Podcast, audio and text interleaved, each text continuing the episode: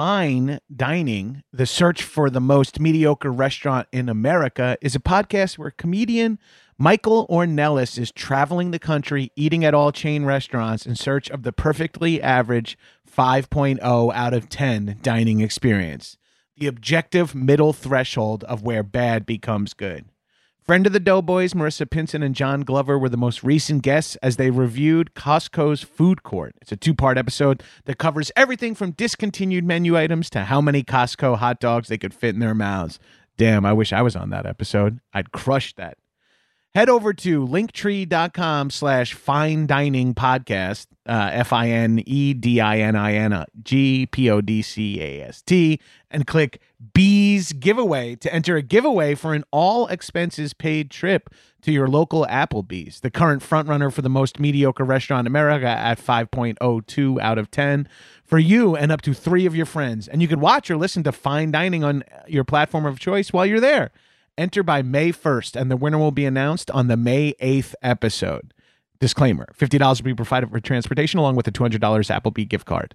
I love doing those fast read disclaimer things. Go give fine dining a listen. The search for the most mediocre restaurant in America. This is a headgum podcast.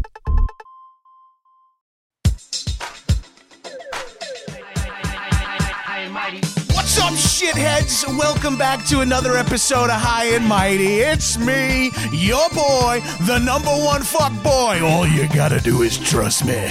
The number one fuck boy, the number one fuck boy, the number one fuck boy, Johnny G. Joining me as always in the High and Mighty studios is my nearly silent co-host Arthur Gabrus. Arthur, give him a shout out. Sick. All right. Arthur's in the house. Also joining me in the High and Mighty Studios, a guest we've been angling to get on for a long ass time. Guys, fucking get pumped for a comedian, writer, podcaster from you the You're Making It Worse podcast, Eliot Glazer. Uh, thank you so much for having me. Oh please, dude! Any chance I get, I will. I want to be the uh, Long Island. I want to be like Long Island guy who just brings anyone who's made it to Hollywood via Yes. Long Island Ugh. makes a stop here. And, Yeah, you, me, uh, That's it. Eddie Murphy, Busta Rhymes, Uh, Alec Baldwin, my favorite SNL cast Alec member. Baldwin, Jim Breuer, Matt Rogers. Matt Rogers. Oh my God, who else? Jim Breuer is from there.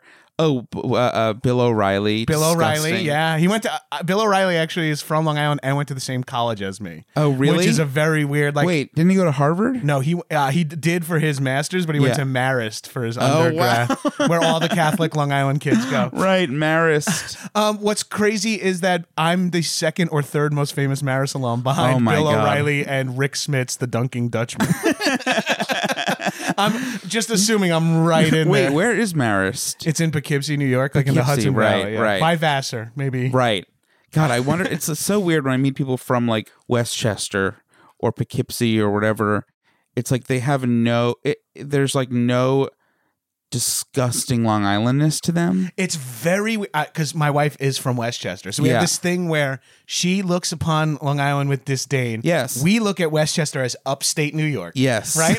Right. She, her family hates that my family goes. Are you going upstate to Tiffany's? Yeah. it's like they don't call it upstate. No, it's not upstate. It's downstate. the Bronx is upstate to Long Island. exactly. but like like Craig Rowin and Yes. Julie Klausner are from like Westchester, and they're both. I've told them both. I'm like, you guys are so like clean. Like you have regular accents. You're clean people. Yes. There's no like scummy undercarriage. You know. Westchester somehow avoids all that. Yet to me, it's equidistant from the city and doesn't have beaches. So to me, it's worse. It's a it's bizarre. It's Yeah. actually bizarre, but I just find it to be like our like cleaner, prettier, you know, more together like sibling. Right. Yeah. I feel like Westchester is the oldest of three siblings amongst New Jersey, Long Island, and Westchester. and yeah. they're and they're like well behaved. Yes. and like we're disgusting. Westchester is more Connecticut, and Long Island is Yeah. more New Jersey. Like It those is are very the two fun. I mean, but then it's also fun. Yeah, exactly. Long Island is Jersey. It's the same. same shit, different toilet. Everyone from Jersey hates Long Island. Everyone from Long Island hates New Jersey. Like anyone's like, "Oh, we're going to the shore up in Jersey." I'm like, "Why? We have a beach right here, yeah, motherfucker." what's wrong with you?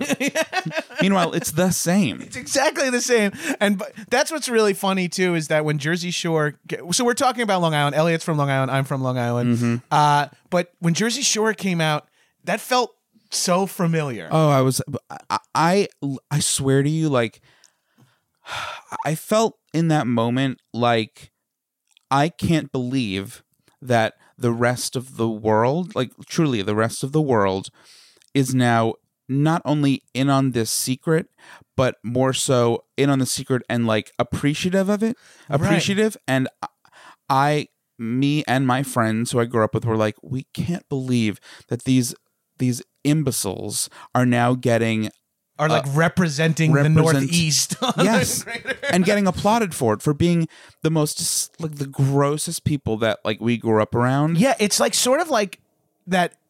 If we're going back to like the fifties, it's like that peak jock. yes Like if you don't, if it's a the Guidos on Long Island are jocks who don't play sports. Exactly. So they That's sort of have exactly the right. attitude of jocks, uh, like of like the alphaness of their jocks. it's very They're- toxic very toxic masculinity. But on top of it, they don't have like teams or any responsibility greater than their own. You know Well, what I mean? you can take it even a step further and they're these alpha you know macho machismo focused jocks and yet they're also the same guidos who get their nails done Yes. and pedicures I never- and whenever- waxed eyebrows Whenever a Guido was homophobic, to, uh, like not to me, but uh, in my mind, I would be like, "You, you have no idea You that you are eight percent." Yes, exactly. You are like back to back to a, a gay man doing the exact same things, going, "We are nothing alike." And It I'm is like, insane. the gym, skincare, clothing. I'm not like- kidding. My, like my Alana, my sister, would just be like, when we were like surrounded by those people, she'd be like, "They're the fags," and she's and she didn't she didn't say it in a way. She was like, "They want to call you a fag." Like they, I didn't get like bullied or anything, but nevertheless, it's like they want to call other guys like fags. It's like you guys are.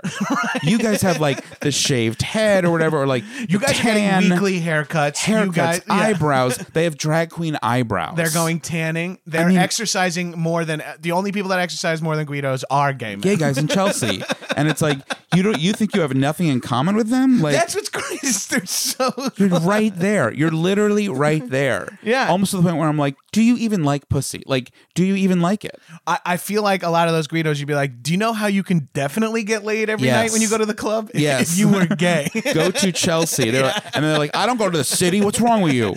oh, that's how I explain Long Island to everyone that doesn't get it. I'm like, I'm like, put it this way: the type of person who can live. 20 to 40 minutes away from, From a the me- greatest metropolis. the greatest city are possibly in the world. People fly from all over the Yep. world to visit that. Yeah. And they won't take a 30 minute train ride Yeah. because it's fu- it's They resent it. And there's always a facsimile on Long Island. Like, what am I going to do? Go go into Per se? I, no, I can go down to fucking Rock and roll. You know, like they have like some it's- weird place they love in Massapequa crazy. Park. Yeah. It's a, it's a real mind fuck growing up there and um, getting older and having perspective. Yeah, and getting to the point. And but I had it young, and I don't mean that, and I don't say that in a boastful way. It was actually, honestly, it was quite like, um, it, it felt uh, stifling because I was I couldn't figure out where I was ultimately in the idea that like as a kid I was like well of course I'm going to take the train into the city all the time and like and it wasn't even just cuz I was like gay it had it was just like I wanted something to do and places to you know Yeah. and and to have well, also on Long Island, if you have like, if you're crea- if you're at least in the 80s and 90s, if you're creative or have bigger aspirations, that is gay. it is gay yes you're gay you're fucking gay Because I, I know exactly what you're talking about. I'm straight. I'm Yeah. a straight white male. I'm Right. I, I got as much privilege as it comes, and I was gay on Long Island. they're like what do you think you want to to do what see a show what's wrong with you Wait, you- you don't want to live in the same town as your mom when you graduate? You're like, no. You don't want to live in a basement and call that an apartment? I moved downstairs, but it's I have my own private entrance, so it's different. We, I had that joke in a. Me and my buddy did a web series about Long Island. The joke was, "Nah, my mom rents a house above my apartment." Oh yes! Oh my God! That's right. It's like the most Long She's Island. my act- roommate. I gotta help out with my mom. She lives Oh, my upstairs. She pays for everything and does the dishes and cooks me food. But I gotta help out. You know? it's it is it's an un, it's an unbelievable place. yeah. Where are you from on Long Island again? Uh, well, I'm from Smithtown, but they Yes. call it Smithtown Yeah. because the accent is Yeah, it's disgusting. Smithtown. Smithtown. What? Smithtown. Yeah. Um, I always find another thing that a lot of Long Islanders have in common is like because I think Jewish upbringings around the same time is very similar to Italian upbringings. at the Very, same- very, almost indifferent. Yeah, I mean, like- almost, uh, uh, not indifferent, almost identical. Yes, except this is so weird to like my family jews were aspirational Mm. like we were always like well you know the colsteins they sent Yes, uh, of david to duke Yes, you know and you're like yes. and it was like we can be like them too Yes, you know they course. care about their children The Pac-Mans for me it was the Pac-Mans, the Spivaks. yeah. and it's like always just like the- Molly did no no no. yeah, you got to copy them. It's like, Yep. and my mom is like, it's not keeping up with the Joneses. It's like keeping up with the Friedmans. Yes, Yeah. exactly. Well, don't use Friedmans in Long Island. No, no, no, not on Long Island. You don't want to capture that. no, but it's like you know, yes, it was it was Molly did Molly Spivak is in Israel. And Yeah, like, yeah. okay, okay, I don't care. So, did you know that he actually saved up all of his money from mowing lawns for an entire summer and was able to have a down payment on a new car? You're like, Did you well, that's fucking great. Okay, Great, I blew yes. my lifeguarding money on DVDs. Oh my- all right? I don't want to hear it, mom. Oh my god. I bought two DVDs a week for an entire summer. I, gr- I regret it. Oh my god. I'm t- even that like I worked my sister and I actually worked together at like a golf club. Oh my god, this is a that, that's the next uh, sitcom special. Yeah, it was I mean we worked at uh, this golf club and again it's like I see Long Island as like a uh, it's like the real world through a very distinct prism. Yeah, well, So- because it, it's weirdly like they, you know, what do they say? It's not the melting pot, but it's really the mixing bowl. That's Oh. kind of what Long Island is, where Yes. it's like there's a bunch of cultures that are all collide in Long Island, Yeah. but they don't blend. They're- and they're all white. yeah, They're all Well, based yeah. in whiteness. Well, it's all town to town. Like Town to Roosevelt town. is like the black town, and then there's like a white town, then there's a Jewish town, then Yes. there's a black town, then there's a- Freeport. yeah, Freeport is where Massapequa. that's where I was born. I, I Yeah. lived in Freeport till I was 13. Then I moved to Bellmore. So Oh, I grew wow, up in okay. like the black and Hispanic town, and then moved to like the Jewish white Oh middle my god, class town. That's yeah. where my par- uh, my dad's business was in Bellmore, oh yeah, Bellmore, on Bellmore Road, New Bridge Road. in Bellmore Road. All right, nice. Do you watch Long Island Medium? no, I can't. I can't. Oh, that's I love it. I love it. it. It's because it's so fascinating in that they're trying to build a show around a a, a clairvoyant, whatever the fuck she is, a psychic. Psychic, I a don't know, whatever. yeah. Um, so she's she's a clair she's a medium, right?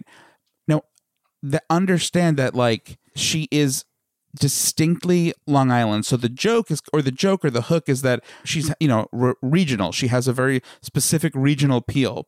For me, the rest of the show then is most entertaining because they're trying to make Long Island look like a re- quote unquote regular place. but it's like nobody, no other people in the, the country look like those people. Nobody else in the country sounds like those people. And to top it all off, they all introduce themselves for some reason or another they keep in the footage of where they're from so it'll be like my name's diane i'm from shirley or like you know my name is diana or deanna or whatever my name and i'm from massapequa park and it's like who watching in idaho would know the difference between massapequa and shirley? Nobody knows or cares. But then you but then watching the show it is fascinating in that she will read people on Long Island, do cold reads or scheduled reads, and you know, she's in Hicksville and she's in like a very banal looking Hicksville house, but she's like saging and she's like, I have to sage to clear the energy.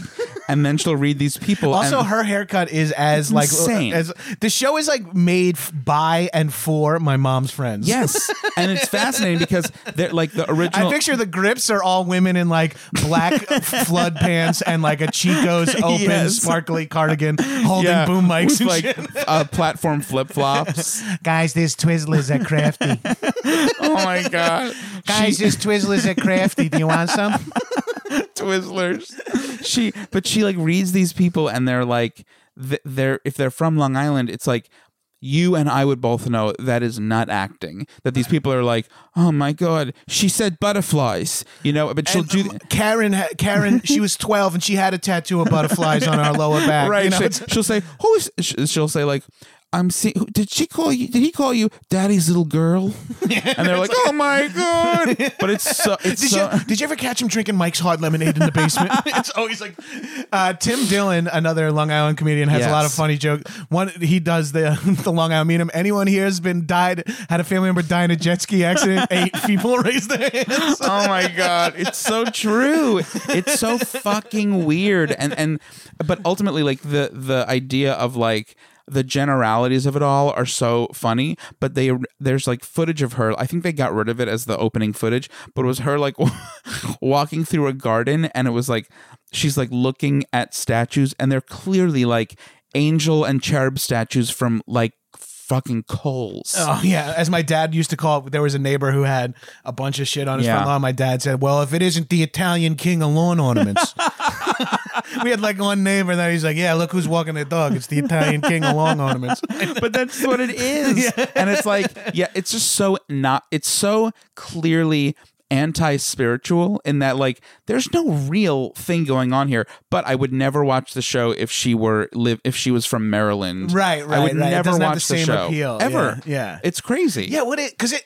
I can't believe there's not a Real Housewives of Long Island. I know. Well, there was a show called Princesses of Long Island Oh, that okay. lasted one season that my friend Michael and I are obsessed with. and the girl, like the quote unquote breakout star. I mean, they were all. It was a crazy show because the main character, for the most part, was this girl who was like so Jewish, and she was like thirty, and her whole narrative or her whole storyline was like, "Why am I not married? I'm an old maid." and it's like, no, you're thirty. Yeah, But she you're only was like- old on Long Island. You're like you can move to the city and be like a CEO in a couple of years. Exactly. And it was like that was what was so bizarre about it that she's like in Jericho and it's like everyone calls me an old maid because I'm not married.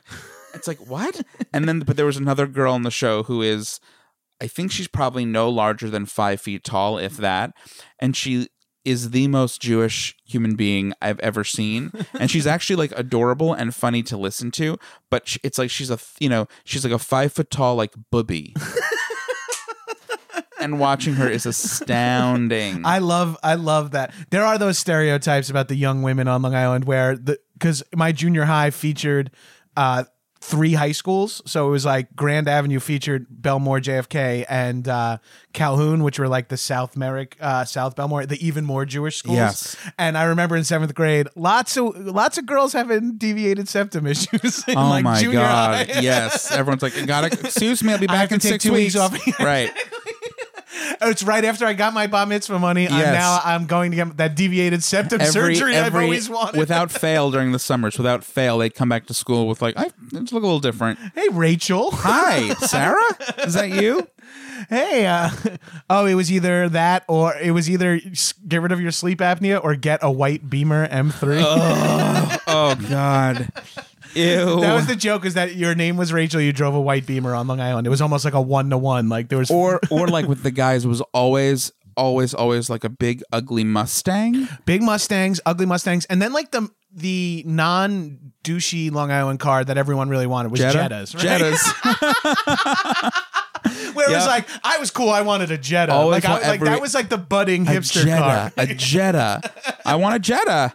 I'll look cute in it. because it was like a cheap Audi or a cheap Lexus. oh my god! You know, It- it yeah, like- it was so. It was. It so, felt like you were getting a cool car, but not Yes. exactly. Uh, my, and I remember my mom got one. It's okay. My mom got one and and um hated it. She was like such a piece of shit, and she felt bad because it was you know German. yeah, And she's like, "What did I do?" Yeah, maybe Ju- maybe Jewish families should not be purchasing Volkswagen. Yeah, that was a, that was a mistake. It was a, it was a, it was like it was cursed the moment we got it.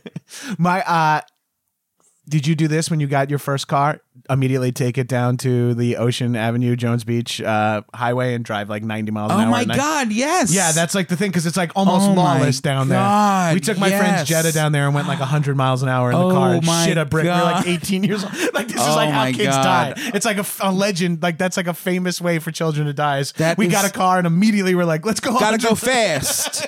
I gotta go fast. And you just go down to take Wantagh Parkway, Wantagh Parkway down to Ocean Parkway, Wantor. and, and just fucking blast it, bro. Open who her t- up. That's I think Ken Marino told me that's what that's like his memories of like his like because he I was like I, when I he he did my live show and we were and we've you know sp- become friendly since then and I'm like how are you so like clean like he has he's not He like showed, like- tainted and like Guido He comes across as alpha, but maybe because if you compare him only to the state, Yes. like if you only compare him to like David Wain, Michael Ian Black, and Michael Yes, Showalter, you're like, like Ken Marino's a, a, an NFL linebacker. exactly meanwhile he's like the sweetest He's most the like nicest guy. nicest anti like like com- compassionate masculinity I guess yes. you'd call it He's got like dad masculinity. He's the best. Yeah. And he's I think he was telling me that, yeah, that he like that's what his like his like best memories are, like driving down the Wantor Expressway, Wantor. That's really funny. also, yeah. when you comp- when you compare um like taking the train at, from Long Island Railroad versus Grand Central, it's crazy. I mean, it is absolutely outrageous how different it is. the dream thing you should do is take the Long Island Railroad to a To- Billy Joel at Madison Square Garden Oh concert my because the the God. train ride there and back is wild. It's like New Wild. Orleans. it is literally like Mardi Gras. but then if you but then like if you're going somewhere and you're taking Grand Central Station, it's like literally the the hush. Wes Anderson the- movie. yes, the are the architecture, the quiet hush. How many people are in Seersucker? It's feels insane. the, tr- the you know it's like the the the Hudson line. uh, You know, uh, Because that uh, was my wife's train line when we were just dating. Oh, when We really? were both living in the city. Her family lived off the uh, Metro North. My Yes. family lived off the Long Island Railroad. It so could was like, not be any more different. One smells like Auntie Anne's. Everyone smells like buttered buttered pretzels and cigarettes. and like there's no they There's like rolling tall boys, uh, Tall Bud boys, spilling in a paper gambling, uh, tra- alcoholics, men and women. Like A borderline homeless dude with like a huge bike with a bunch of newspapers tied to it, and he's like trying to wedge it in. Like, where- I mean, it's it is. Li- I mean, it is astounding how different that is, and how specifically man-made and cultural it is to to go to compare these two huge, tra- you know, travel hubs in New York City Yeah. and look at the stark cultural differences between one and the other because they are so stark. and I and I don't and I'm gonna be stereo I'm stereotyping here, but I would guarantee this if you this is an accurate representation and also speaks to a bigger thing. I guarantee you there are more newspapers being read per person on the Metro North than on the Long Island Railroad. Because when I the last few times I rode the railroad at like commuter hours, like when I was visiting my mom or home for whatever reason, I heard two separate times a person talking way too loud on their phone course. and someone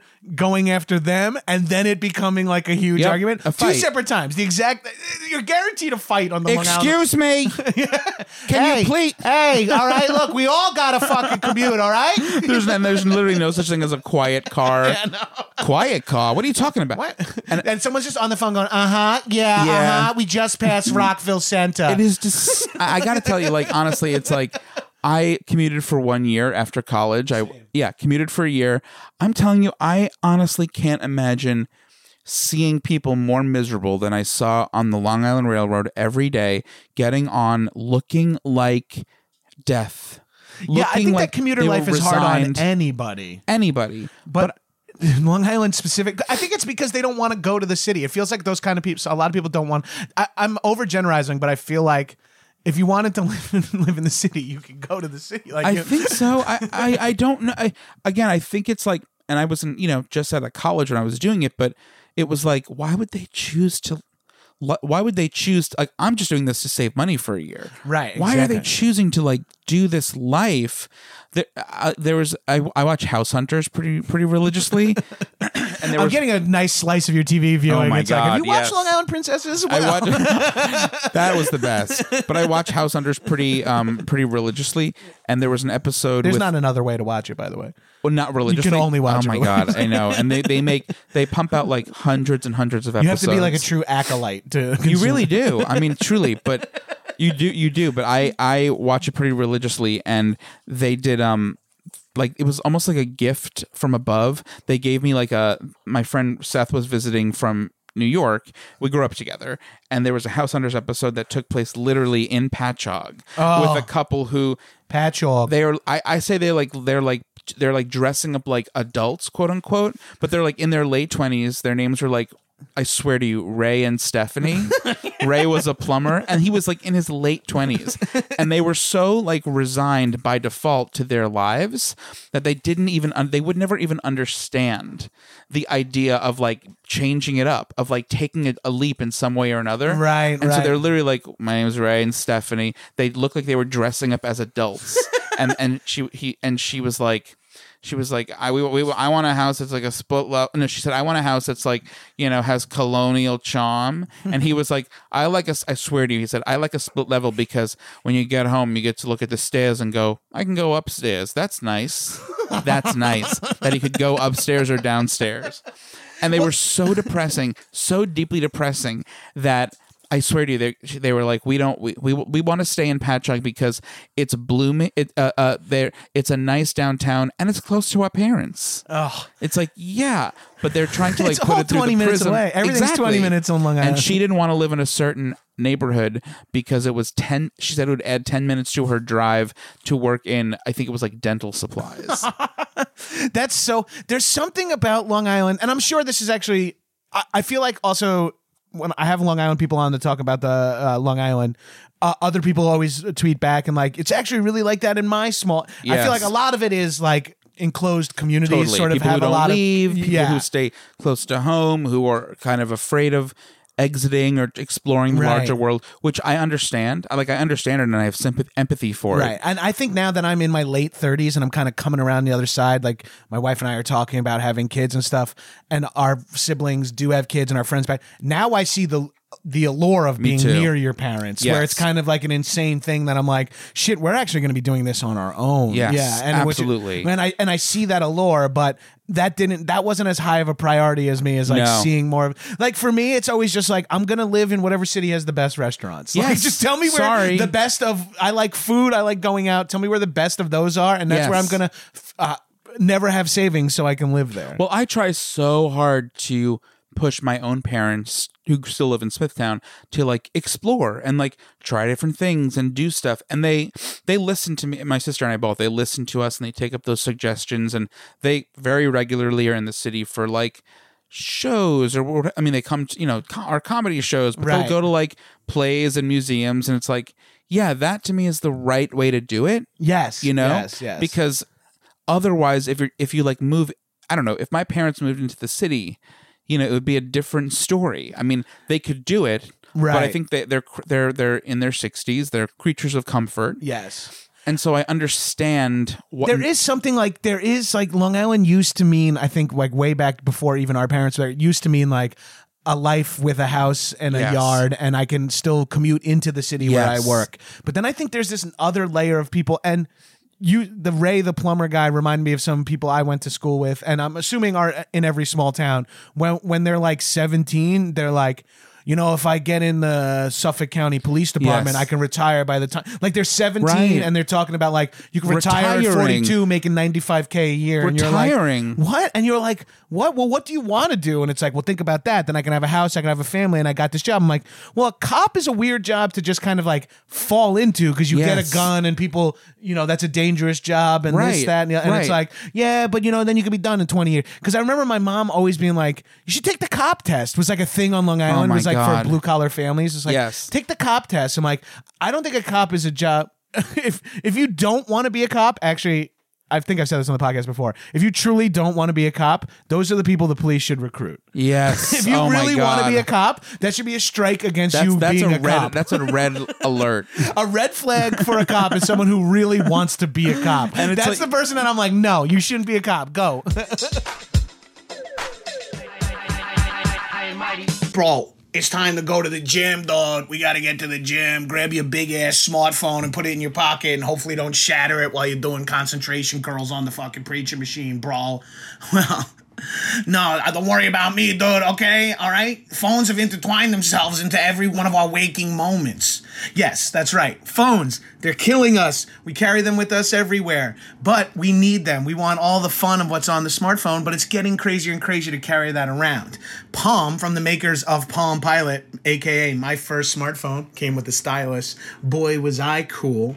Palm isn't a replacement for your smartphone. It's connected to it. It syncs with your existing smartphone, so all your info is seamlessly on there, except the Palm is the size of a credit card. It fits in your wallet or your pockets. So rather than holding a huge phone, you tuck it into your pocket and you do whatever you know. You got your Wi Fi, your Android OS, the full Google Play app system, 4G, two cameras, everything you want in a smartphone, but slimmed down and hooked up. So you know, bring that with you while you go to the gym. That'll be less of a profile in your pocket. You can run with it easier than having to buy a fanny pack and fill it with your phone and your Mophie charger or whatever.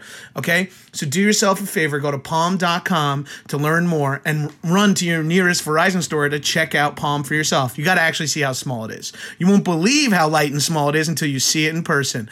And it's all available at your local Verizon store.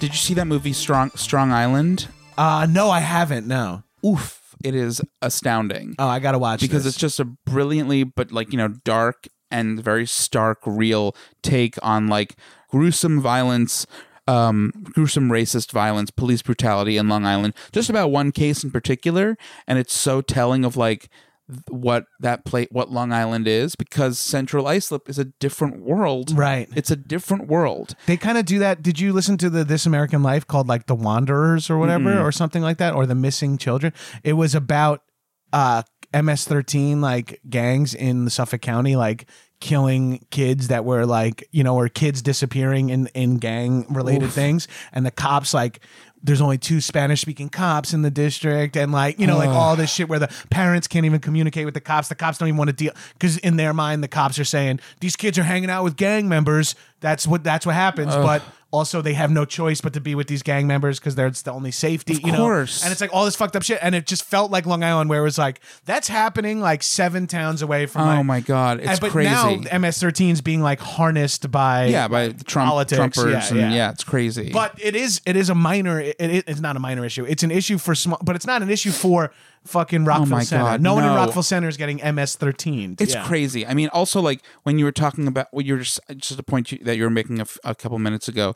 When I think about like Don Draper, you know, I think about like Don Draper from Mad Men, like having his job, like his whole job and his whole life and his affairs and like the women he was fucking on the side and like the bars that he was going to. All of that was in Manhattan, and he would take the train up to Ossining Yeah. and it was this like quiet ride where he would be like, you know, uh, uh um, uh, th- you know, thinking about his life. He would go- and he'd like quietly Whitman reflecting. back Don yes, Draper and it's like you cannot.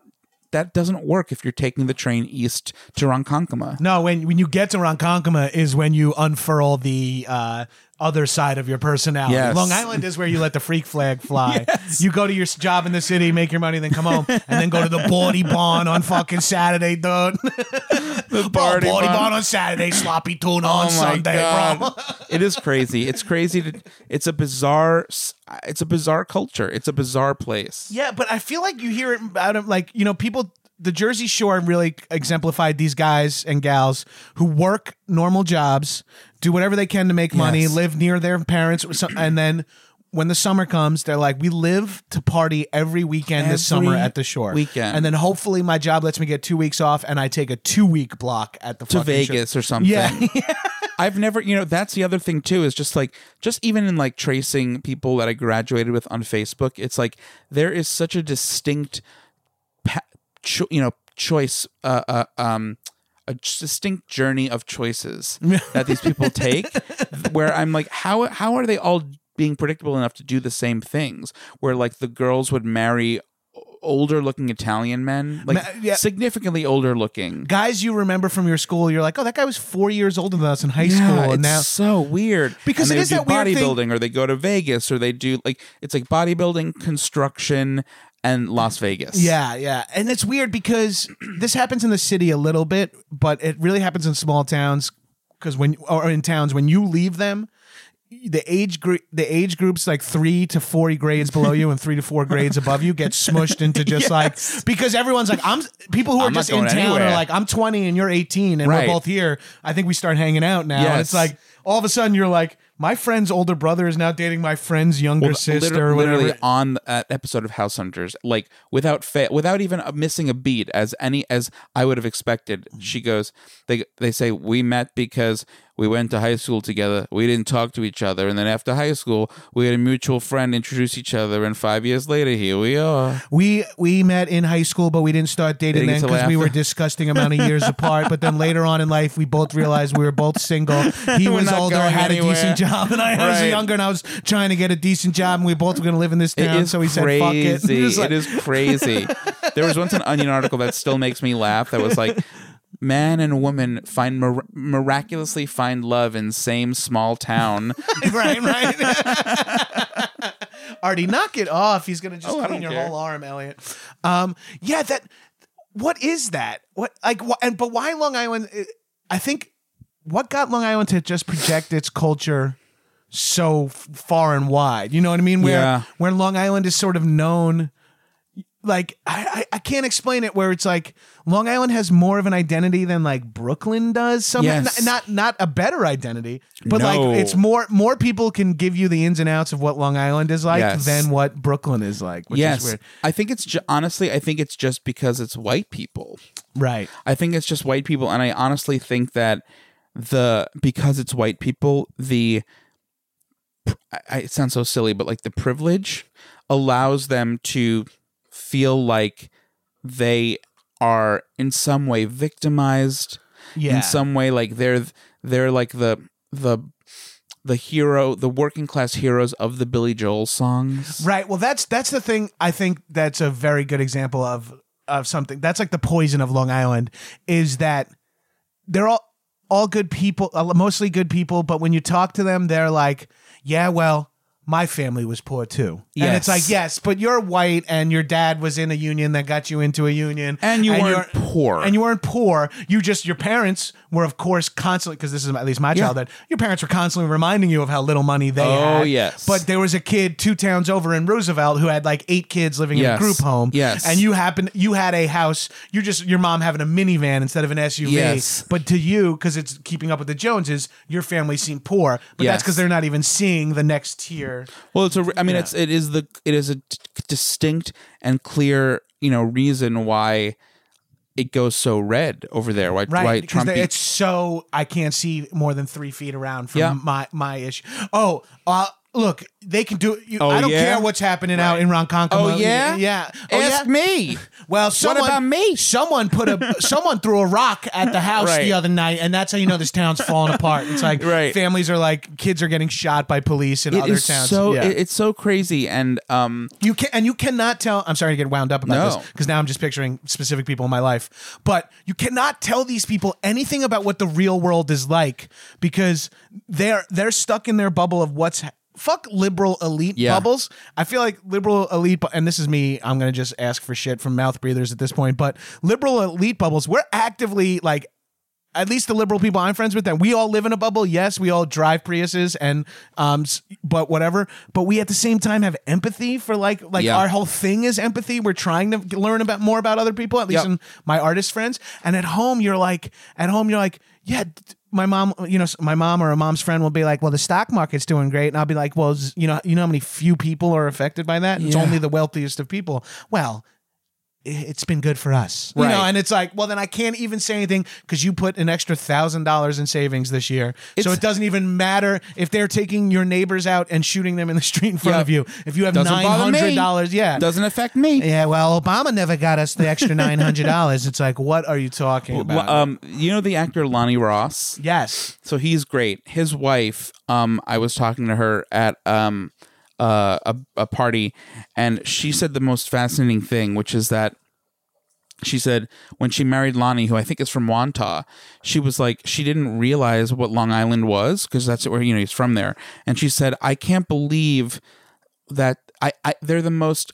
She said that that Long Islanders are the most ethnocentric narcissists without any reason to be ethnocent- eth- ethnocentric narcissists. Right. It's not like they're in like paradise, you know. No. It's not like they're in this like you know l- uh, like some sort of beautiful you know coastal uh, uh yeah, we're know, not in pa- wherever Pretty Little Lies is. We're exactly. not in. They're not in. Montecito or Yeah, whatever. yeah, yeah. And and she's like, "Wh- where, why do the pe- why do people in like Wantagh act so you know high and mighty about their own town and not and resenting like a metropolis? Thanks for the plug in there, by the way. Of course, my pleasure. yeah. Um, Wanta, uh, yeah, it's, it's, and also it's funny you say ethnocentric because Long Island is still the place where it's like, you know, Italians were the original black people. Yes. You know, like it's like, Oh my wait, God. What is your argument? What? They're- That's the people who are still like, no, not in 2016. No. Italian Americans have not. We are cartoons. We're Yes. actually the things are so good for Italian Americans Yes. that they're the ethnicity you're allowed to mock. Exactly. That's that's where we are. That's why. That's how. That you're a Halloween costume. And it's You're- allowed. Yeah, you're allowed to be.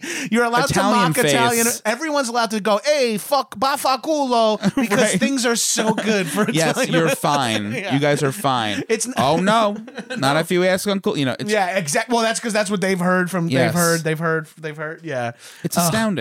It's insane. It's it, it's an astounding place and i and i swear to you like as a teenager even as a teenager it was really like a mind fuck for me because for again it's not it's not that it was a blessing it's not that it was a curse but i was hyper aware of it.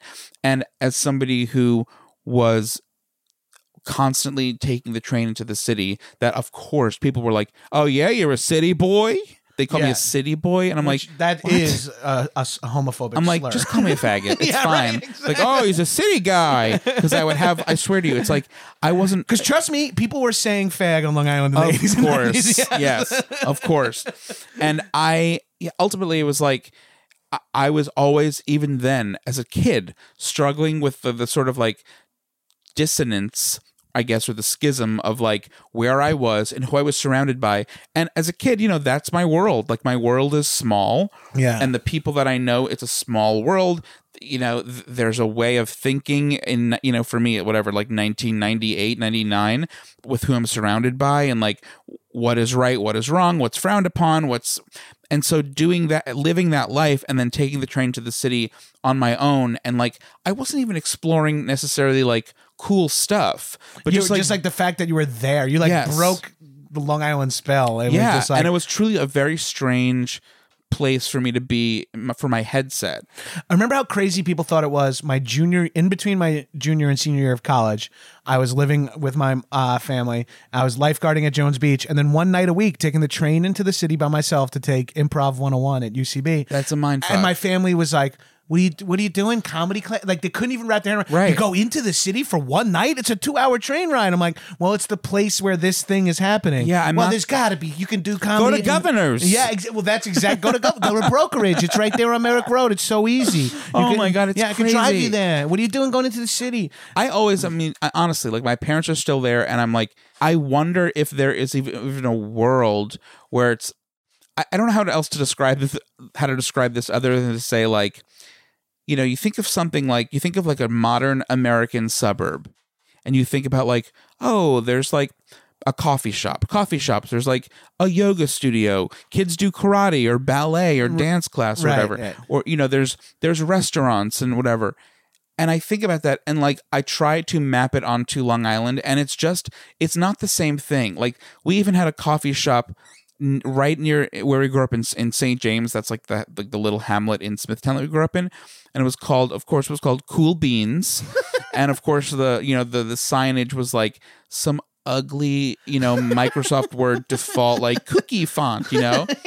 And it would be like you'd go in and there would be like somebody playing guitar, and it's like anywhere else in the country, this would be like a normal thing, but here it's like it's like covered in like a layer of filth that you just can't get off of you. There's something about Long Island too where it's a reg- and I and you see it now like played out because I didn't realize this in the early 2000s, but you see it played out now. It's like this the conservative sort of like I remember it being like, oh, what are you gonna go? When I lived in the city, people from home would be like, yo, you go to your little cafe with Oh, your yeah? Wi-Fi and your latte, and it was like that was a thing. Now it's like every mom is driving a fucking uh, giant white Escalade, Giant drinking a fucking venti. Yes. I, and it's like now I have my lot, and that's now that that's reached Long Island, it's, It's complete. Yeah, Like, Yes. I got a lot of my family Thai food for the first time. Oh, wow. This past Christmas. Oh boy. 20 Christmas 2017, I got my family to try Thai food. That's And insane. What's in it, Jonathan? Is it like noodles, like Chinese? Yeah, well, it's like noodles, but it's like pad Thai. You never had pad Thai You've never anywhere. had pad Thai? And they were like, ew, Thai food, what is that? And f- five relatives. And it's like, there are even, there are Thai restaurants on Long Island. I'm telling you, my exactly. They are there, but they don't factor into the the wallpaper. They don't Right, yeah. factor into they, they wouldn't be on a map, you know? It's weird. And you say that about the coffee shop. It's like Long Island also, at least in, in Nassau and like around where I'm from, and is like Italian ice places, Duane Reade's, Yes. delis. Yes. More so than coffee shops, yoga studios. Oh my god, no, no, no! I know that's what I'm saying. It's like that's the that's like the American suburb, quote unquote. But then in actuality, on Long Island, yes, there might be a yoga studio somewhere, but for one every one yoga studio, there's seven Dunkin' Donuts. Yeah, it's weirdly like Long Island is upper middle class, like th- a thrust of Long Island. I know it's, it's economically diverse, actually a little more socioeconomically diverse than I'm allowing, uh, than I'm saying, but it's almost like it's upper middle class people who think they're lower middle class, Yes, yes. who think they're blue collar. Oh, look yeah. at me! Yeah, it's a very, it's a very It's like poor there's a me. pride. There's a pride in being blue collar on Long Island to the point where if you are a accountant,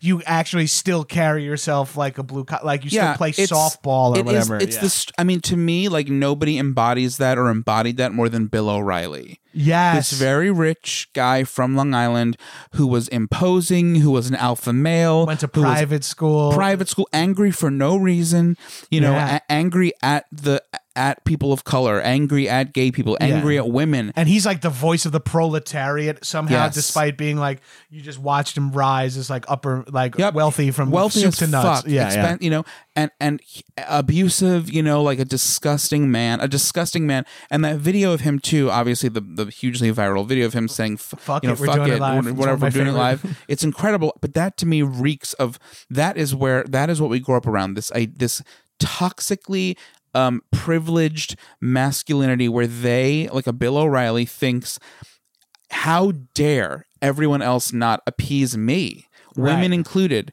but how dare they expect me to read the teleprompter to, to to read a teleprompter where i'm just saying and let's go out you know and we'll go out to this new track by sting. He couldn't handle it. Like he literally couldn't handle it. So he scream he goes fucking insane. And it's like why are you going insane? This is all built around you. You're the you're making the most money of anybody in this room. The same reason anyone who's stuck in their BMW goes insane on the LIE when it's their Yep. commute is four minutes longer than it was It's yesterday. astounding. Because it's it affects it's because Long Island is a suburb. Uh, you know, it's not. There are elements that are more like city like or whatever, but. It's you're not living on top of each other, so Right. like you can lose a little bit of empathy. whereas like. I think New York City teaches you to like you can you can live in fucking you can live on Christopher Street in a penthouse apartment. Yep. But if you want to go uptown, you got to get on the D train. Yep. right. You- and you- it's like there- there there's a- going to be a guy wiping his ass. There's Yes. going to be a, a woman who is breastfeeding. There's going to be five Muslim people. It's there's the going to great be equalizer. Yeah, yeah. The city, in and of itself, no matter how wealthy you are, there is a level of the of a great equalizer in in in who you're surrounded by, in the weather. You know, Yeah. in, in even if you don't even if you don't set foot, even if Howard Stern doesn't set foot on a on a subway sidewalk. train, Yeah, yeah, yeah. or a sidewalk, you you can't escape where you are. someone still pisses on the outside Exactly. of Sirius XM. That's it. yeah, no, And- no and- matter what, Howard. No matter what, you know, you get airlifted from Yep. Long Island directly into uh, uh into your office. Someone took a dump near your building on the floor. it's it's and it's the truth and Yeah. and to me that's that is um that is an astounding difference i was going to say too that my sister and i when we worked at this golf club for a summer it was a such a such a a, a, a an, an unfettered look at the way that class quote unquote class defined where we were because this golf club was maybe 15 minutes from our house it was like deep into head of the harbor which is like a beautiful sort of expensive woods it's a more like woodsy It's the it, we're talking North Shore towns at this. Yeah, point, right? exactly. Yeah. And North like- Shore is like for those who don't know, it's like uh, it's a little. That's where you get bigger pieces of property. Yeah. You get some woodsy, curvy it's like woodsy yeah. and beachy at the same time Yeah, because you have the sound up there. yes too, and it's so- pretty it's So it's it's it's oddly New England like. it's oddly exactly it's oddly new england like but the people are nowhere near odd, uh, oddly new england like, whatsoever Southie people moved. That's right, exactly. and Bar so Harbor. it's it was so fascinating because we were surrounded, we were waiting on people who belonged to this country club. So they were rich, but they were also local, and so we were just my sister and I still are talking about how fascinating it was to be to have to like wait on you know a handful of people who were waspy classically waspy and upper you know and, and rich and privileged and and um entitled. But then the rest of them were like absolute trash, and yet they were trash with money. Yeah, and what that looks like. Long Island is a lot of new money. It feels like, or at least uh, attitude-wise, a lot of new Oh, money. dis- like any house that's getting redone man. in most of these, ta- like my mom's neighbor's house is just like the gaudiest, ugliest, Gaudiest sh- uh, like shit. Yeah, like hot tub that rains into well, the regular. even even in in um in high school, like I again, I feel like in the rest of America, in a, in a classic American suburb, you know, the most popular kids are the jock and the the the, the homecoming queen, whatever. That's like Yeah, the yeah. American. That's like Americana, tried and true. Where I grew up, the most quote unquote popular kids were both the most connected to the mob, the most gaudy Italian and, and makes sense. connected kids, and the girl who was like the the the the one that everybody was like she's the hottest, you know, like she's the hottest, she's the most popular, she's every, the girl everyone wants to bang. She was the daughter of a um tr- uh, uh, a waste management quote unquote waste management Say no uh, more. aficionado or whatever I don't know whatever his title was and he was of course in jail for racketeering and money laundering when he got a lot out of waste management people end up in jail in New York. they sure do. something about garbage. But when he got out, apparently he ha- he built uh, you know a, a disgusting like McMansion somewhere, and his neighbors were com- would complain because he had giant gold garbage cans made for his house and they were oversized and humongous and gaudy and gross and the neighbors would complain but he would not he would refuse to get rid of them because he was the trash king oh my god, Trash King! It, that's that's a fucking parable about Long Island. insane? Yes, to be like proud of being taunt, the Trash to King. taunt your neighbors with, be- with not only your the fact that you're the trash king, but you are a criminal. yeah, right. You're out of jail. Yeah. You're out of jail. That's so yeah. It's funny you say that about because the popular kids in my school, the c- most popular kids were the jocks, the like Yeah. sort of like uh, the football players, the athletes, the uh, you know th- those kind of kids, like the Dave Matthews Band, course. ska music kids, Right. But then the other wave of popular kids were the bad dudes, like Yeah, the, the bad. the dirt. Literally, they called themselves the jocks and the dirtbags. Oh my like God. the dirtbags called themselves the dirtbags. Oh and they, my like, God. they all smoked cigarettes at the same place right after school, and the jocks were all like, "Smoking cigarettes is gross," you know. Oh my But they were both like weirdly equally popular. Yeah. And then senior year, it became a thing where they would we would like. The jocks and the dirtbags would like rumble at Oh all like the senior functions, like senior cut day, senior blank Oh my day. God. And it was just Oh. like we ended up having like a schism in our in our high there's school. a uh, there's a um I posted this video story on Instagram recently because I had this footage from um, Rent? Yeah, Rent. I, I am a fan of your Instagram thank stories, you. so Yeah, I was. thank you. I watched this. This Oh was exciting for me to Thank watch. you. Yeah, it was. It Please we, tell we us put on no, we put on scenes from Rent because one of the one of the guys who graduated from our school was on in Rent on Broadway. Oh, wonderful! And so he would take the train for like a couple of weeks. He was taking the train out every day to quote unquote direct scenes from Rent with our high school, like high school. And it was that was illegal first and foremost. But right, because you you're not allowed to do a production That's within on like Broadway. X amount of drive Yeah. away from Broadway, right? right, Yeah. or or if a show's on Broadway in general. I think that's the rule. Oh, okay. Yeah, I always thought it was like you can't do that shit on Long Island because then it's No, like, no, no. I'm gonna go see St. Anthony's high school production of Rent. Fuck Hello, Dolly. I'm gonna Fuck save Bette. Midler. I'm going to the one in Sy- uh, Syosset. That Syosset Youth Drama Club does a great Hello Dolly. Follow me, sweetheart.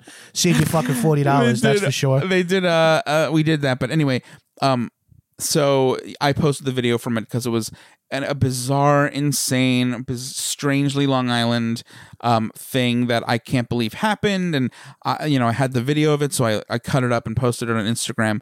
And at the end of the VHS tape that that rent footage was on was just happened to be like by I don't not by mistake per se, but maybe somebody taped over it or it was um two of the guys from our junior class announcing that there was there was after all going to be a junior prom.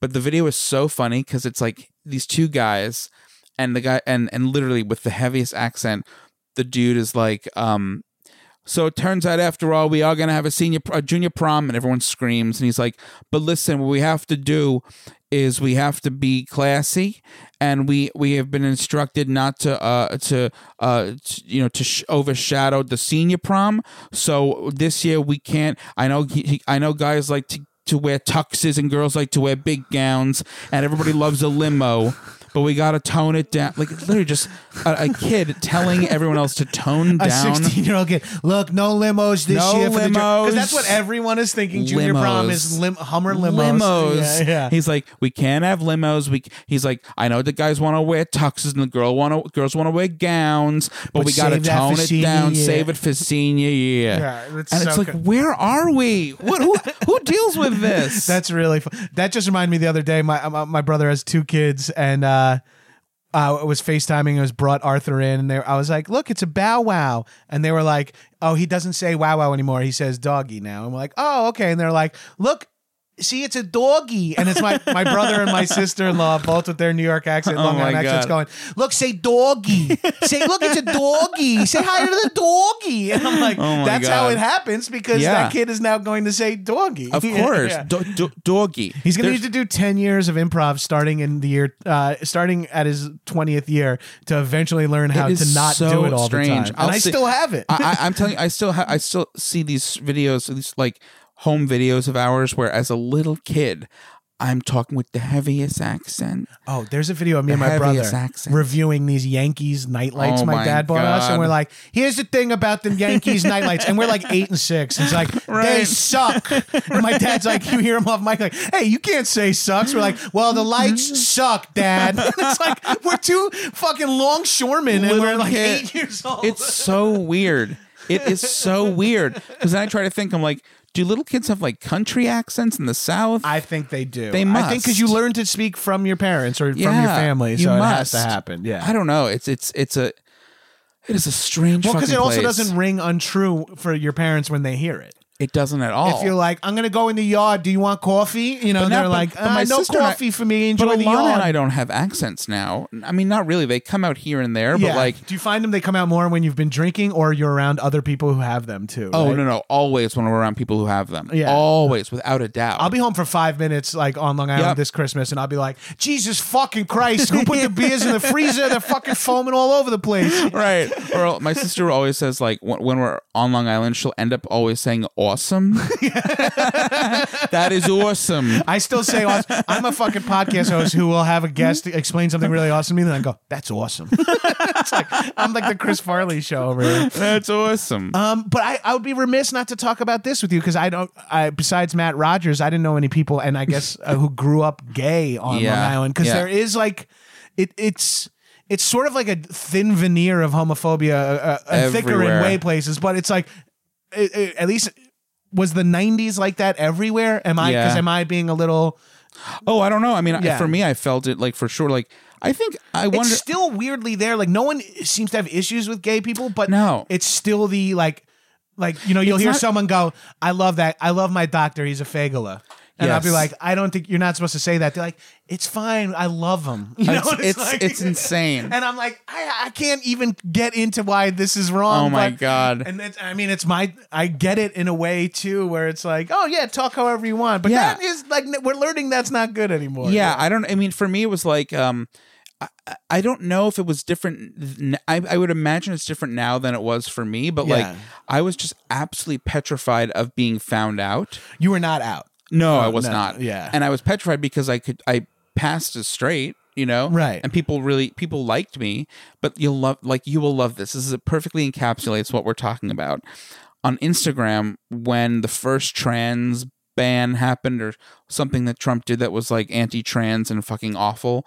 I posted one of those you know pictures that like Oh no, I know. I posted about like trans kids because there was a a whole thing happening with trans kids in the bathroom bill. Oh yeah, yeah. and um so i posted something and then one of the guys that i grew up with was like his comment was if you have uh, if you gotta stand to pee you stand. If you gotta sit to pee you sit. It's that simple. I was like well and and like i got into it with him being fully respectful not at all patronizing not at all i don't i didn't want to come off at all like a uh, I didn't want to give him any ammunition to be like liberal or exactly. whatever. Yeah, well, yeah. I was like, but it, well, I was like, but it's not because like imagine feeling what that imagine feeling like you have to sit to pee to urinate or whatever to pee and like you can't imagine and I said like imagine feeling like for some reason or another you have you are terrified to go to the bathroom which is why kids i was writing i think i was posting about how kids were at that point not eating or drinking during the day so they could avoid going to the bathroom because they didn't feel comfortable going to the- Exactly. the, bathroom that they were had to go to. Quote unquote, had to exactly to, yeah. um and so he his response was you know he, he responded we had like a, a comment thread that started and he tried to compare being a trans kid to saying he was like listen when when when i grow up he was like this very like pasty blonde kid eh, when he was a kid i'm sure he is now he was like when i grow up my beard it comes out red but you know what? Every and everybody makes fun of me but you know what? I keep it. Because like kelly like kelly clarkson once said what doesn't kill you makes you stronger. And i was like you're out of your fucking mind. And so my point being that i got to a point where he goes well you didn't have to he's like you you didn't have to worry about going to the bathroom. Every you were you weren't out or he said something like you, you didn't have to worry about going to the bathroom. Everybody loved you. And i was like well a i don't remember it that way. I not that i remember it another way but Right. the way he saw it was i guess now well he's he's out and he's he's gay but like we all liked him. Right. everybody liked him. So what would he have been worried about?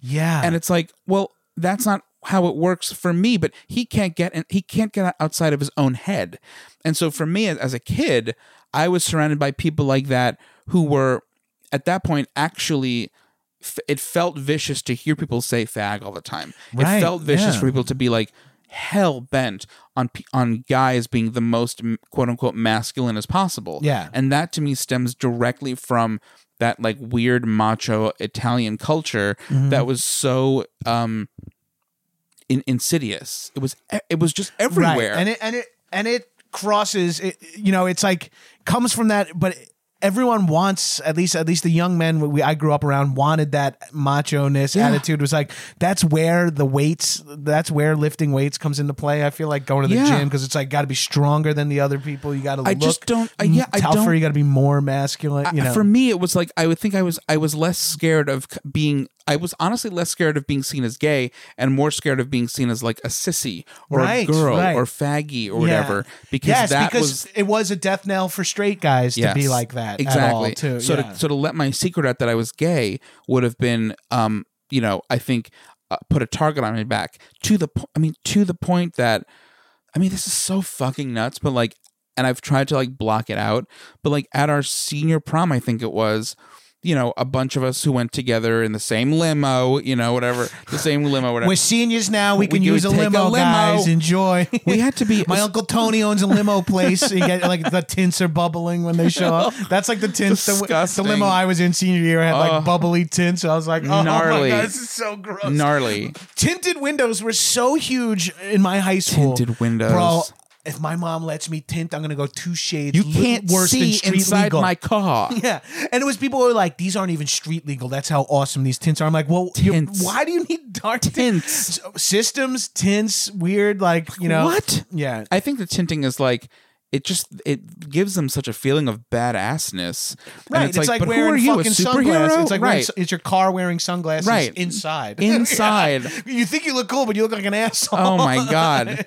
But at the senior prom, w- No, two sorry, of yeah. no, no, I was gonna Yeah. say two of two of the people in our group were it was a gay couple, and we had to. I I like I've I've honestly like blocked this out because it was so silly. But we had to be escorted out of the prom because the guy because the, they were like threatening the, the couple. Threatening. They were getting threats on the dance floor at the fucking Hilton Wyndham in fucking Hicksville or something. Prom is already the gayest thing you can do. the gayest. it's like you rent outfits, you like dress up, you get your photos taken. It's like to me, like for a young straight boy, I was like, this is gay. Yeah. like doing this. this is gay. very gay and silly and who why do we need this A we had to get escorted out because they were threatening a, a couple and you're two guys and you're eh, you're closeted at this yes time. very much so Oh, so that's even like that's a fucking whole nother layer Horrifying. too, where you're like, well, now I'm not going to say shit. To can you these imagine like can you imagine that uh, just just high school like like high school boys on Long Island having enough hatred in their bodies, in their souls, in their minds, enough hatred for gay people that they threaten them on the dance floor and they go out of their way to make their da- their their senior prom or any day any day forget a senior Right. prom. They go out of their way to make them feel so make them feel not just bad about themselves but unsafe Yeah. Ah, on a fucking dance floor in Hicksville. It's cr- it's it's so upsetting for so many reasons because it's like you don't even know why you don't you don't like- even know why you're picking on them. You, don't, even you just know, why. that the- you it's this Long Island has and I'm sure a lot of towns the conservative based towns and people like not super liberal city centers but it's that otherism it does like it's astounding to me it's you- no different than it the, could have been two Palestinian people, Exactly. and they would have been like. And I'm not trying to take away from anyone's experience there, but it's just that Long Island attitude of like, we chose to hate you, and now you have a fuck. it, that you Yeah. could have you could have replaced those two guys with any people of color yeah, a- two women you could have replaced them with anything outside of a white guy and a white girl and it, and it would have been similar if not worse. Yes, and you and you and would have been believable. Like you would be like, ugh, fuck, of course, kids we a lot i mean um, we, we grew up you know in a town where the, a biracial couple in smithtown when we were there were were so um assaulted for being biracial with kids interracial excuse me they they literally had to pick up and move they picked up and moved from smithtown to north carolina Ugh. because they were bullied They for needed to being go an play- interracial couple They need to go place. Listen to yourselves, Long Island. They need to go a place where they felt safe. They went to the North South Carolina. they went to the South to feel less racist. Is that Yeah. fucking? It, it's all just fucking crazy, and I Because Long Island has hicks, it has trash, it has Yeah. racist people, but it also has that like outside of the city where it has gay couples, it has it has course. uh, immigrants, and it has and the fact that people still haven't to to me that bullshit of like, oh yeah, well. Uh, my my grandfather was Italian. He came here. He pulled himself up by his. Yep. To me, that attitude ends up rather than me going, they need to do that. That attitude makes me more empathetic. Yep. Where I'm like, oh, it sucked for my distant ancestor. How about I make sure it doesn't suck for this Yes. person will eventually have a great grandson. isn't who- isn't isn't that the way that things should be? That that empathy or or that like abuse or whatever breeds empathy for others. Yeah, there's this weird there's this weird element where and I and I think and this is I'm hip hip firing political theories, so this is where I always get uh, things wrong. But there's this thing of like shouldn't college be free? And everyone who's against it is like, I fucking paid for college. Right. I'm getting ripped off if Right. someone else goes for free. Right. Even though their money is Long gone. It's gone. pot committed. It's that money's over. gone. And so to me, I say, I paid for college. I paid it off. Student loans took me 15 years. It fucking pinned me down, forced me to. I still don't own a home. I'm almost 40. Right. I've been making good money for a decade, and I still don't own a home because of co- uh, college loans, because of my wife's college loans, because I choose to live in expensive cities. But to me, if someone was like, "We're gonna not charge other kids for college," I'd be like, "That's wonderful because it sucked for me." Amazing. and I think there's like this weird, and I and I hate to do political lines, but like the left feels like, uh, yeah, look, things are slightly better for gay people now. I see that it's hard for trans, very Yeah. hard for trans people currently. Let's, get Let's behind help. them. Let's bring. But I feel like the other attitude is, I went through that shit. You can You go through that go shit. through it yeah, too. like I grew a red beard, I, and I dealt Yep. with that. You Yep. know, and it's like, and uh, you don't My see how- beard came out red, so trans kids should have to deal with. You uh, see it a little bit in older gay dudes, at least in my opinion, like some, Oh. who are like, "Ugh, we did Stonewall, you do it now, trans Yes, people." Like, yes. you know, like we fucking we had our, and which is very true. Shit Yep. was bad for a long, and s- still is, but fucking anyone else, I see that I'm, I'm like, no, don't you want to turn around and be like, everyone's like, my family came here 100 years ago legally. And it's Yeah. like, yeah, but luckily, like, can't Yeah, you admit that, like, your life, the reason you're living in Long Island and, uh, you can't you can't see that you're the great grandson of an immigrant and Right. that potentially there'll be a new John Gabrus being born here on Long It's Island. called. It's called the United States of America. The point of it is that it's a unification of different states, of different people, Right. of different backgrounds. I just don't understand how. I, I, to me, it's like I think of like the the Long Islander, but I also think of Trump. You know, Yeah. the idea of being like, well, fuck you if you're an immigrant now.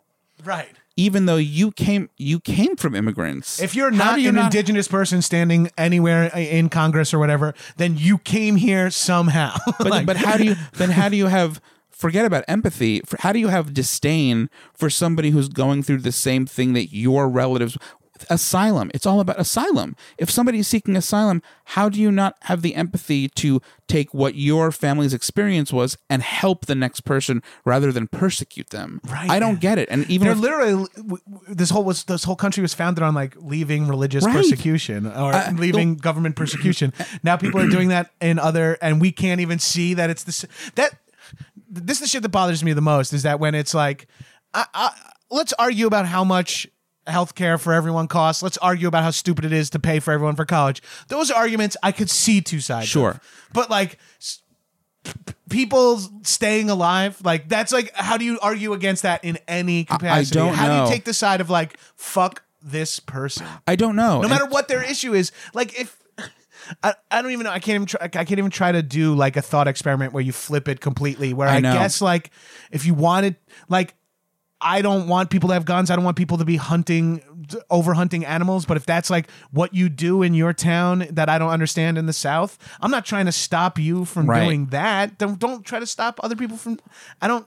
I'm I like know. way out of my bounds here, uh, knowledge wise. But I don't know. I mean, to me, it, it translates as like as a gay guy. I I see it so much in gay digital culture, especially where it's like gay guys will happily tear down the next gay guy on Grindr or Scruff or something because for for whatever reason, or they'll lead with a profile tagline or something that is really nasty or that's really um, um abrasive or arrogant or or um um uh, antagonistic, and I cannot wrap my head around why they, who have clearly also at some point or another felt like the Been other, some shit. bullied Yeah, yeah. or n- not bullied, even just felt like the other, felt like they were alone in the world in some capacity.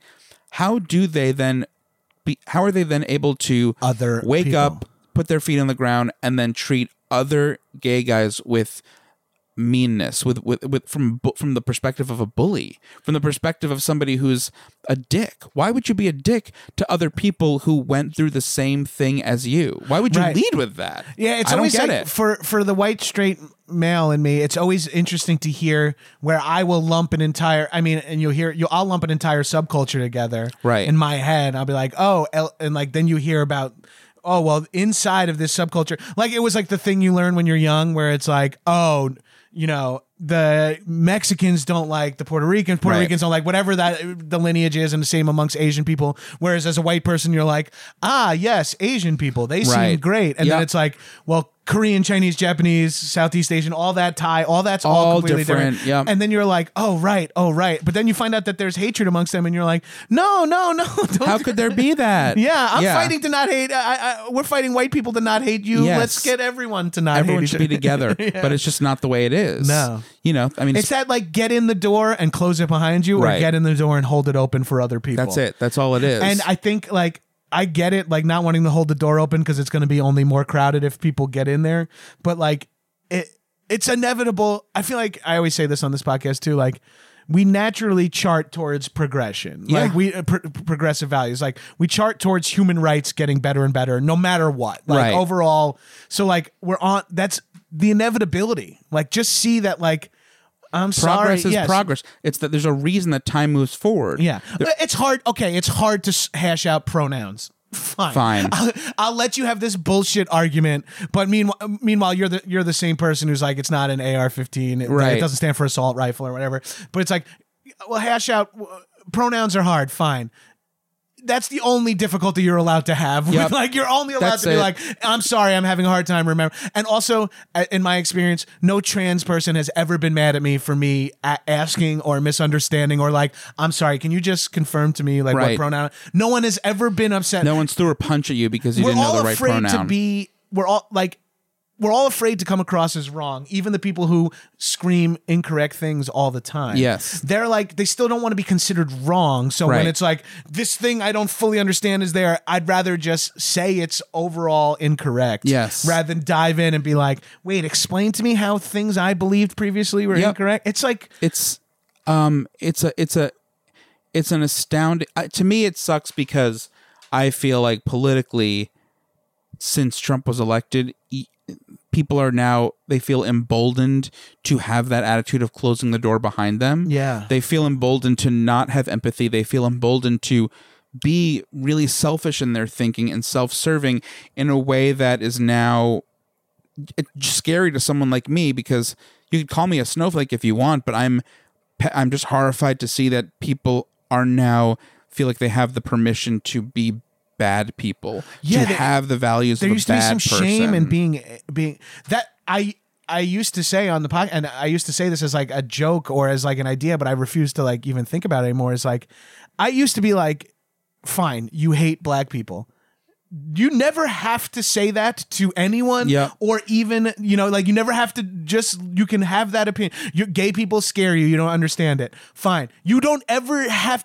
You shouldn't share that. You should when you have that thought. You should go. Fuck. That's fucked up. I shouldn't say that. Let me think about what. The, and then live with that. Right. You know what I mean? Where Because it's like being- I don't know about you know this fucking weird thing.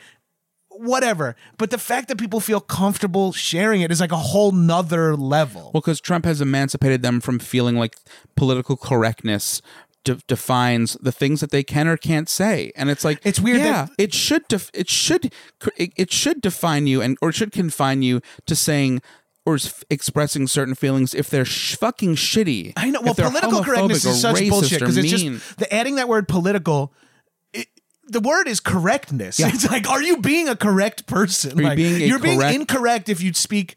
And look, there's the political correctness. They've created a spectrum where in which you, if you say gay instead of LGBTQ, they make you think that's the bad. Like, Yeah. you're like, oh, now I can't even say gay. So, and that's like, no one's That's saying not the that's not thing. the argument. Yeah. But if the argument is more like treat us all like people and you're fine. It's just like be a person, just be a human person. and it fucking drives me such up a wall where it's like no one's saying you can't even have and like all the shit where it's like can you even do edgy humor anymore? It's like you can. It just can't be garbage. yeah, just don't be a shithead. It- it- it's fucking ins- uh, And by the way, that that argument also on from that perspective is somebody who's saying, "But what about me? Me, me, me, think me, me." about how me not being Being able me. to hash out pronouns makes me feel and it's like we're talking about people who identify as a different gender like they don't want they I mean honestly like those people don't want to hear they don't want to hear the term privilege because they don't want to accept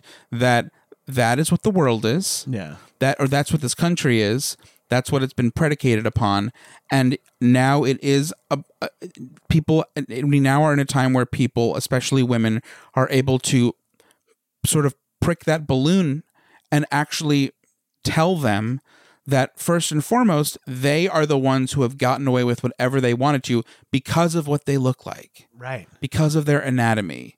And they don't want to hear it. They don't want to hear they just don't want to hear it. Oh yeah. I mean i Kavanaugh. no one wants he doesn't to want to hear it. He No- sat there. He, he does not want to hear that he is a brat because of what he looks like, because of what he looks like, and the money that he comes from because of that, the education that he got because of that. You know, it's it's all interconnected, and he is literally sniffling and crying as they're breaking that wall down for him, mentally speaking. oh who is this Kavanaugh. Oh, Kavanaugh. Yeah, yeah, right. Because he's he's hearing for the first time. He's run into resistance. Yep. Uh, his like his his life of no resistance of like doing whatever he wanted wherever he wanted until he saw like and, and never being around even around someone who needed I, I mean, we're, you're, like look- you, you're if you just at a go ma- through Georgetown Prep, you never even meet someone who's having a hard time. You look at a you're looking at a man watching that those hearings. You're watching a white American man be, uh, some would say, raked over the coals. Right? It's like, you know, they they put him through hell, which is already a joke in comparison to Dr. Ford. But th- you know, they- they're putting him through hell, and it's like, They're shining lights is all they're doing. and and and also they're doing the due diligence of vetting a Supreme Court justice.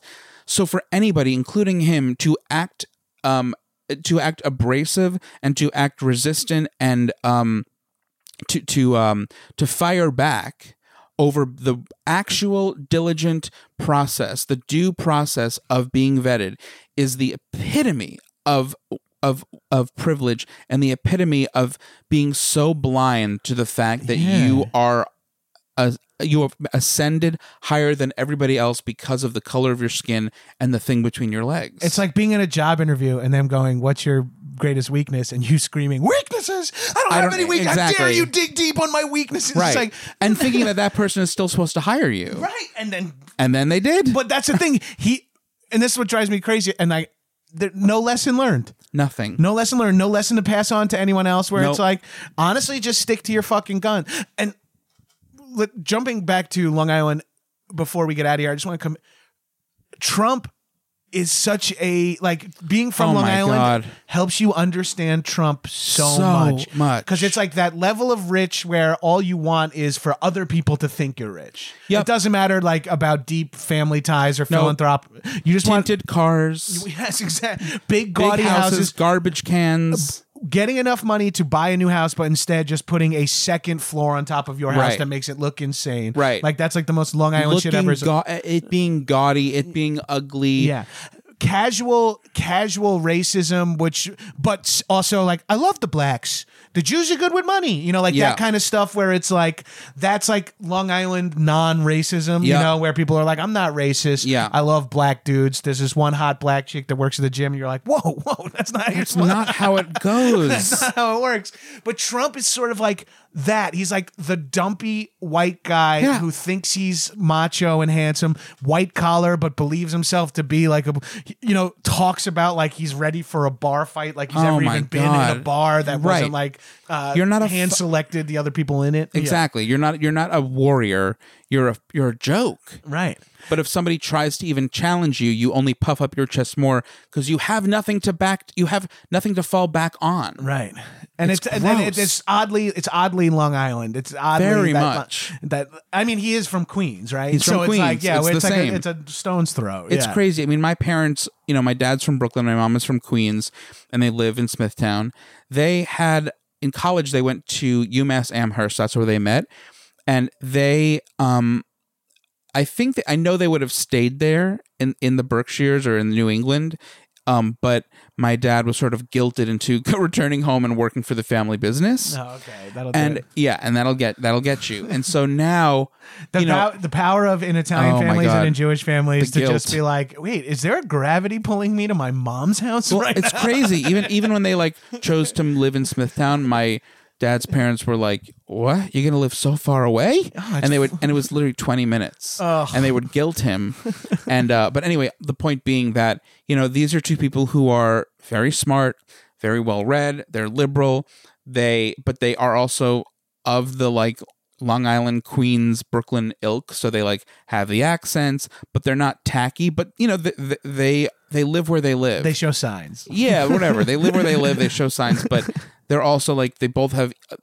It's just it is so bizarre for them to live in a liberal, for them to have their liberal values while also needing to blend into the scenery of where they live. Yeah, You know, they don't live in some sort of ar- artist hippie commune. They don't even live in like a waspy area.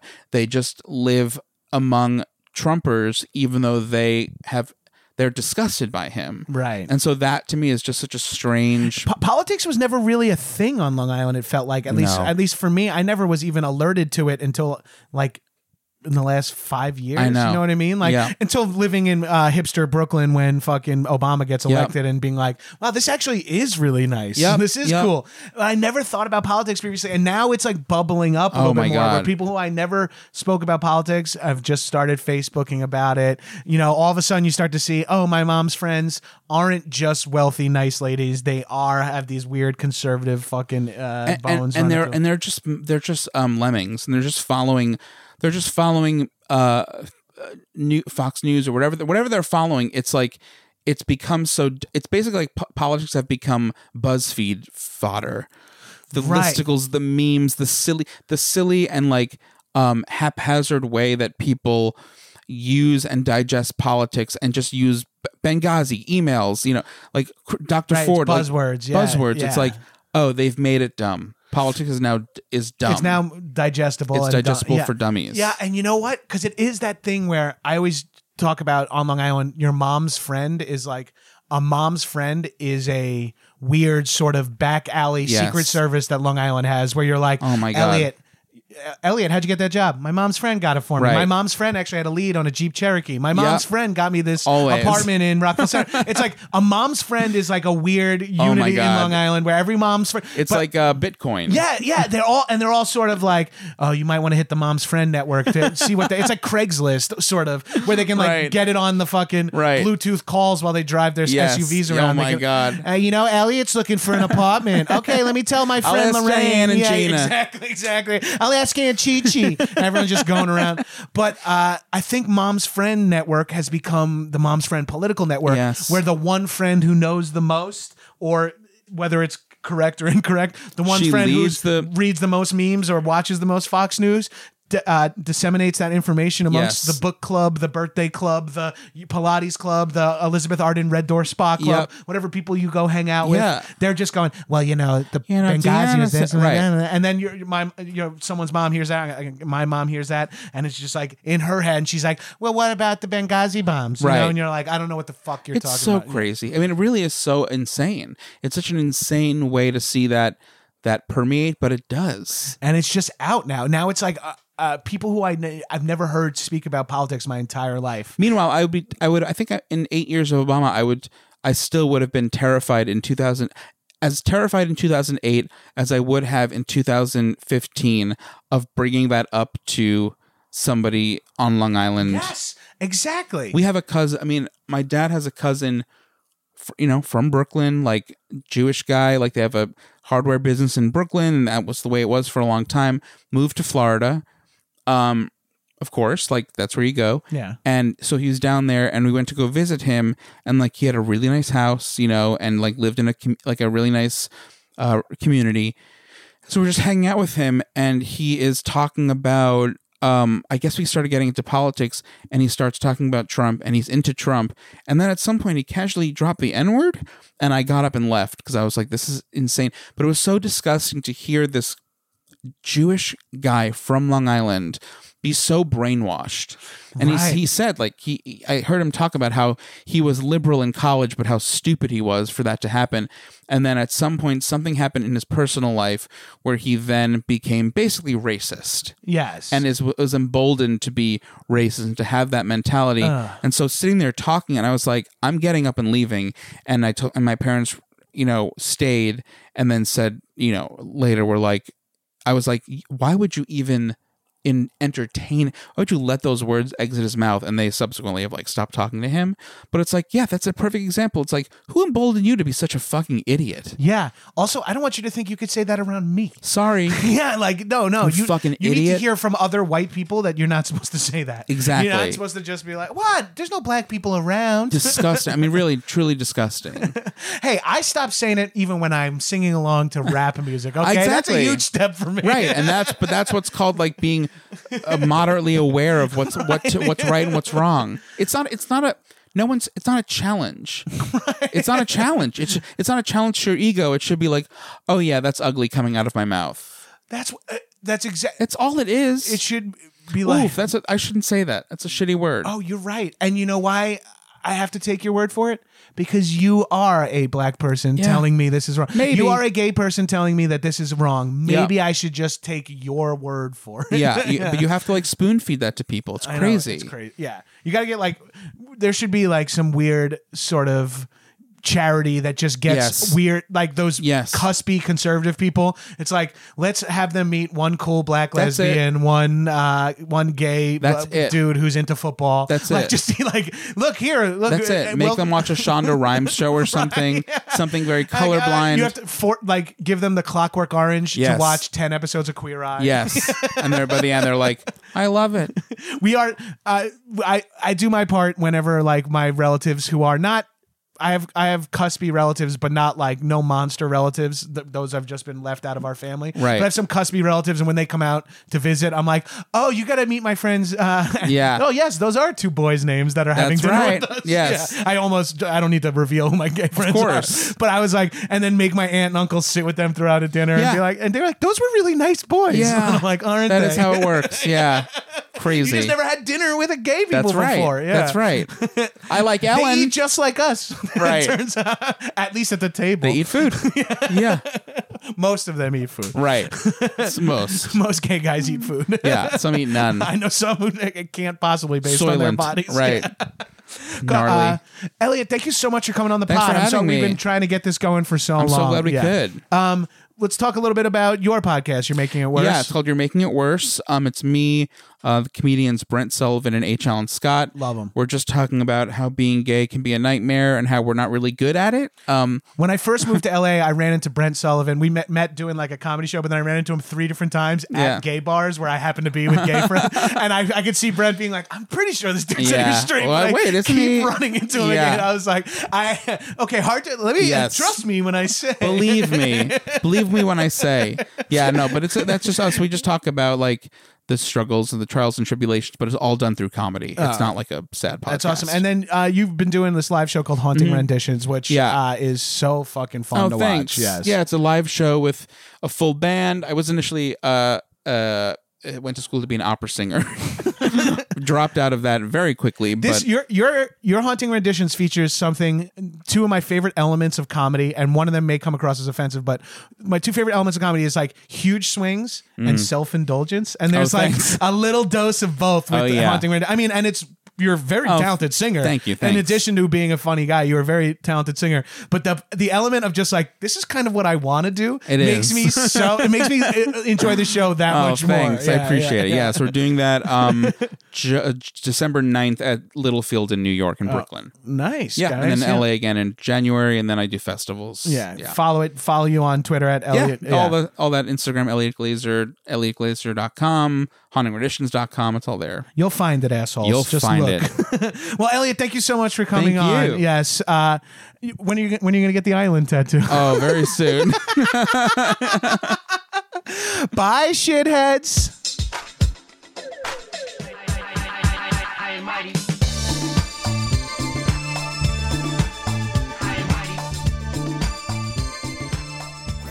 That was a headgum podcast.